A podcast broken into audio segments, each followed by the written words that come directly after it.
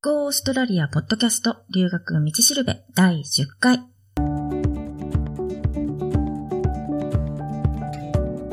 Go オーストラリアポッドキャストの留学道しるべは、オーストラリアも留学も初めてという人のためのポッドキャストで、留学のこと、英語のこと、現地での生活のこと、それから習慣の違いとか、オーストラリア留学に関するいろんなことについて、パース在住の留学コンサルタント、ふみがお伝えしていきます。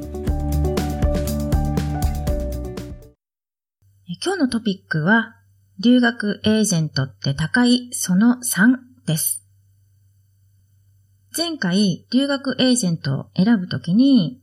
すでに行きたい国が決まってるんだったら、その国専門でやってる留学エージェントを選んだ方がいい。で、できれば現地でやってる留学エージェントがベストっていう話をね、したんですけど、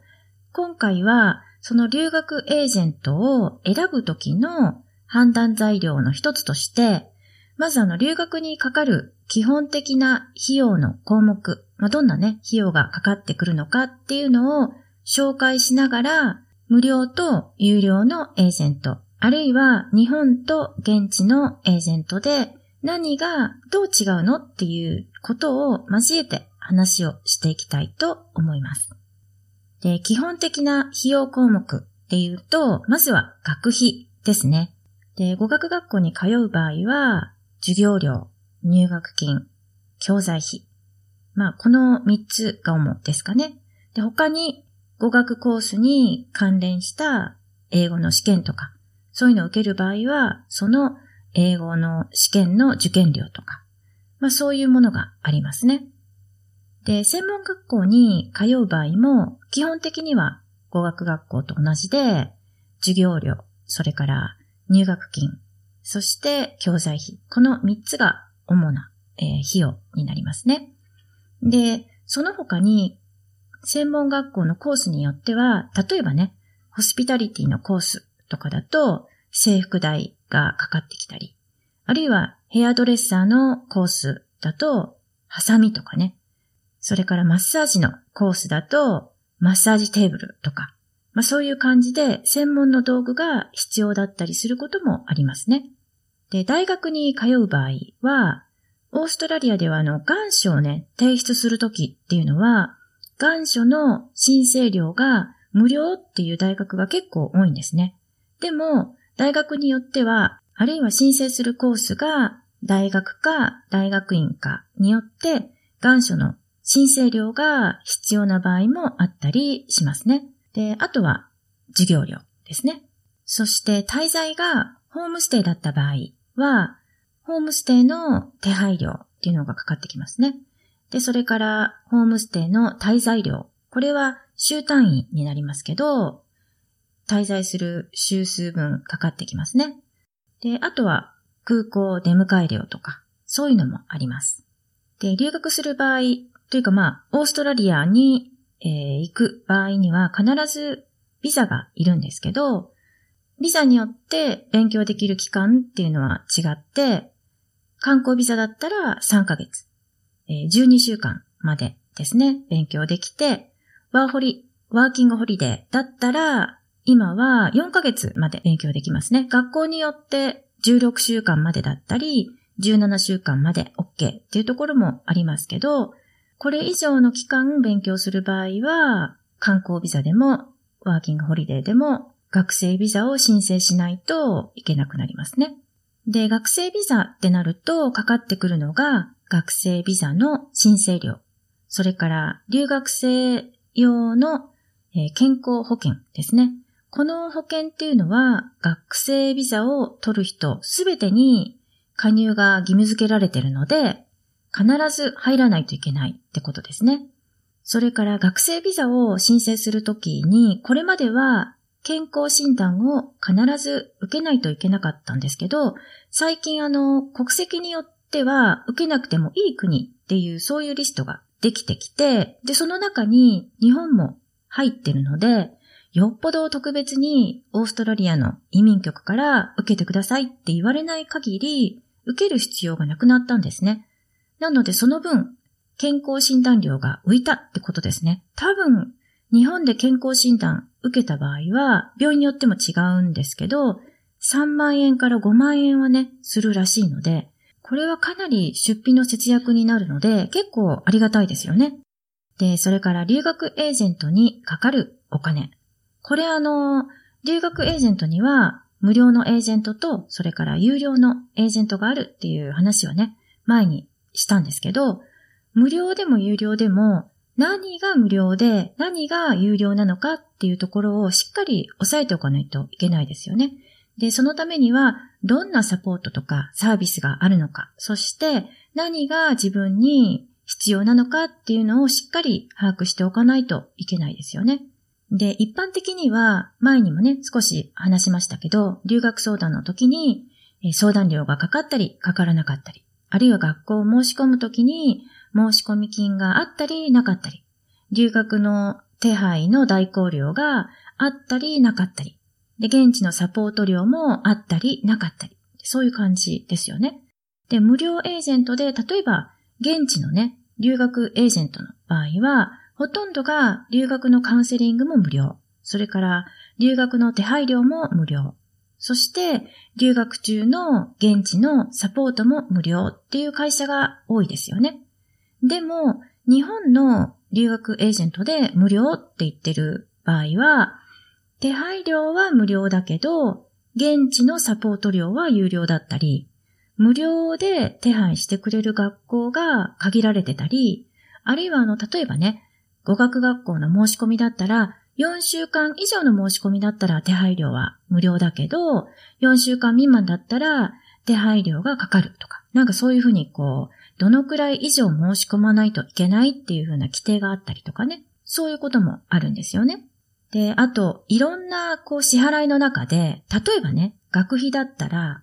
現地の留学エージェントの場合は、支払いの通貨も現地の通貨になるので、オーストラリアだったら、オーストラリアドルで請求されますよね。なので、現地の学校の請求額と同じ金額になるんですよね。まあ普通に考えるとね、それが当たり前って思うんですけど、例えばこれが日本の留学エージェントだったら、普通はあの学費は日本円に換算されて請求されますよね。で、その会社が提示する為替のレートっていうのは、普通あの、いくらかこう割増になってることが多いんですよね。やっぱりレートってこう、上がり下がりするものなので、それを見越してレートを決めるので、会社が損をしないように。ってことはいつも割増にしておかないと、あの、損する可能性が出てくるっていうことですよね。なので、例えば簡単に言うと、現地の価格がね、1000ドルだった場合、で、現地のエージェントに申し込みをしましたっていう場合は1000ドルで請求されますね。学校に直接申し込んでも1000ドルで請求されますね。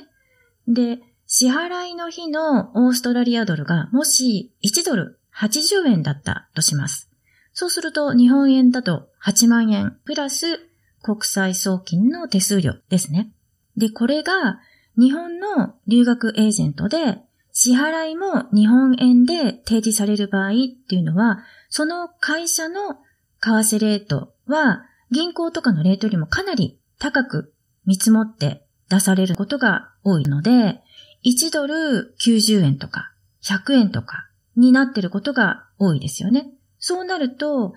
その留学エージェントの日本の銀行口座に払う場合は9万円とかね、10万円とかプラス国際送金の手数料ですね。この支払いの時点で現地価格で払うのか、日本円で換算された料金で払うのかで、もうすでに1万から2万円ぐらい違ってくるんですね。で、まあこれ授業料が今1000ドルで話をしましたけど、1万ドルとかなった場合は、1回の支払いで10万円から20万円も違ってくるっていうことになるんですね。差額がね、これだけもう大きくなると、航空券が買えちゃったりとか、あるいは海外留学保険とか生活費に当てることができたりとか、そういうことができる金額になるので、支払いの時にはちゃんと自分で計算をした方がいいですね。それからキャンセルとか払い戻しの規定ですね。キャンセルポリシーとか言いますけど、まあ、変更とかね、キャンセルした場合の規定ですね。ここは、しっかりあの確認しておいてください。自分はあの絶対に行くから、キャンセルとか変更はないって思ってても、何か起こるかわかんないんですよね。例えばね、家族の都合とか、えー、自分の体調不良とか、実際のうちのクライアントさんでも、もう留学費用も全部入金して、学生ビザも航空券も取れて、あとは渡航するだけっていう状況だったんですけど、突然ご家族の方がね、入院されたとか、あるいは本人の体調が思わしくなくて、留学をね、断念することになったとか、あるいは航空券とかビザがなかなか取れなくて、入学日に間に合いそうにないとか、そういうこともあるので、万が一何かあった時に、留学エージェントがどういう対応をしてくれるのか。特にお金の面でね、キャンセル料とか、変更手数料とか、そういうのは、留学エージェントによってかなり違ってくるんですよね。なのでしっかり確認しておいた方がいいです。確認しないでね、入金とかしてしまった場合には、後で後悔することになる可能性もね、大きいので、契約書とか、キャンセルとか、変更の場合の払い戻し規定とか、まあの、口だけじゃなくてね、口頭だけじゃなくて、文書でちゃんと確認をした方がいいです。これあの、留学エージェントだけじゃなくて、学校によってもね、規約が違うので、学校の分も一緒に確認しておいた方がいいです。学校の払い戻し規定は、留学エージェントが必ず契約の際にね、渡さないといけないことになっているので、もらってない場合は留学エージェントからもらってください。なので、そういう契約の書類をもらわずに、契約書とか申込書にサインをしないことですね。結構なんかこう勢いでね、契約書をもらってすぐその場でサインしちゃうこともあるみたいなんですけど、ちゃんと契約書は一旦家に持ち帰って内容を確認してからサインをするようにすれば問題ないんじゃないかなと思います。で例えばね、入学日に間に合わない場合、予定を変更しないといけないですよね。ビザとか航空券とか、そういうのがなかなか取れないっていうことはよくあるんですよ。で、どこのどんな学校に行くのかによっても違ってくるんですけど、例えば1週間とか2週間の遅れだった場合は、まあ大体ね、途中入学ができるっていう場合が多いですね。で、まあそれが入学日の前だったら、その途中っていうよりも、入学日を先延ばししてくれるなので自分は損しないってことですよね。そういう学校もあります。ただあの、遅れそうな場合は、ちゃんとやっぱりコースが始まる前までに学校に連絡しないといけないですね。コースがあの、始まってからだと、まあ、状況にもよりますけど、あまりこう、融通がね、効かない場合もあるので、その辺は注意した方がいいですね。で、キャンセルの場合は、留学生のあの事情にもよるんですけど、まずその払い戻しができないものっていうのは、学校の入学金とか、ホームステイの手配料とか、ビザ代とか、あの、すでにもう手配がね、完了してるもの、申請が完了してるものについては、普通はね、払い戻しできませんね。で、学費は学校によっても、さっき言ったように払い戻し規定が違ってくるので、まあ、これは一概には言えないんですけど、例えば、ある語学学校だと、コースが始まる1週間前までだったら、学費の4週間分を差し引いた額が戻ってくるとか、そういう風になってたり、他には、例えばそのキャンセルを伝えた日にちがいつだったかとか、どのくらいの期間を申し込んだかとか、そういうのによって、学費の70%払い戻しとか、期間が短い場合、4週間未満のコースだったとか、そういう場合は払い戻しなしとか、そういうこともありますね。あとコースが始まったら学費の払い戻しはもう一切ないっていう学校もあれば、学校が始まった後でも払い戻しができる学校があったりとか、まあ全部はね、これも戻ってはきませんけど、50%だったりとか、40%だったりとか、これも本当いつ伝えたか、で、その事情は何だったか、で、それにもよって違うので、これも本当に色々あるんですね。で、キャンセルが、もしビザが、えー、許可が下りなかったからキャンセルしますっていうことになった場合には、学費は普通は全額返ってきますね。まあ、全額返ってくるって言っても手数料とか学校によってまた規定がいろいろ違うので、それを引いた額の残りは全部返しますよっていう、そういう感じですね。で、学校から学費のね、払い戻しがあった時に、留学エージェントを通して手配をしてた場合は、その留学エージェントによって払い戻しの規定とかがいろいろあるので、例えばね、一旦ね、申し込みをしてキャンセルするっていう場合は、学校が払い戻してくれる学費のうちの50%とか、あるいは70%とかを手数料として取られちゃうとか。学校がせっかく返してくれてる金額があるのに、それに対してエージェントがそんなにたくさん手数料をね、取っちゃうっていうのは、どうかなって思うんですけど、まあその辺はね、ちゃんと、あの、契約をするときに内容をしっかりね、確認して自分で理解した上で契約すれば、まあ、自分で納得してね、サインしたってことなので、何かあった時でも後悔しないっていうことになりますよね。あと、留学生の場合は、留学生の健康保険料っていうのもありますね。これはあの、保険会社によっても多少違うと思うんですけど、ちゃんとね、手続きすれば払い戻しできるんですね。で、この保険って普通はだいたい学校が手配してくれてるんですけど、払い戻しとかいう手続きまでは学校はね、やってくれないので、自分でやるしかないですよね。ただ、留学エージェントが代わりに手配してくれてたっていう場合は、その留学エージェントがちゃんと払い戻しのね、手続きをしてくれるはずですね。それから、ホームステイの滞在費ですけど、これはあの、誰がそのホームステイを手配したかによっても違ってきますね。学校の手配だったら学校の規定に従うことになるし、エージェントの手配だったら、エージェントの規定に従うことになりますよね。まあでも普通は、ホームステイそのものを解約するっていう場合、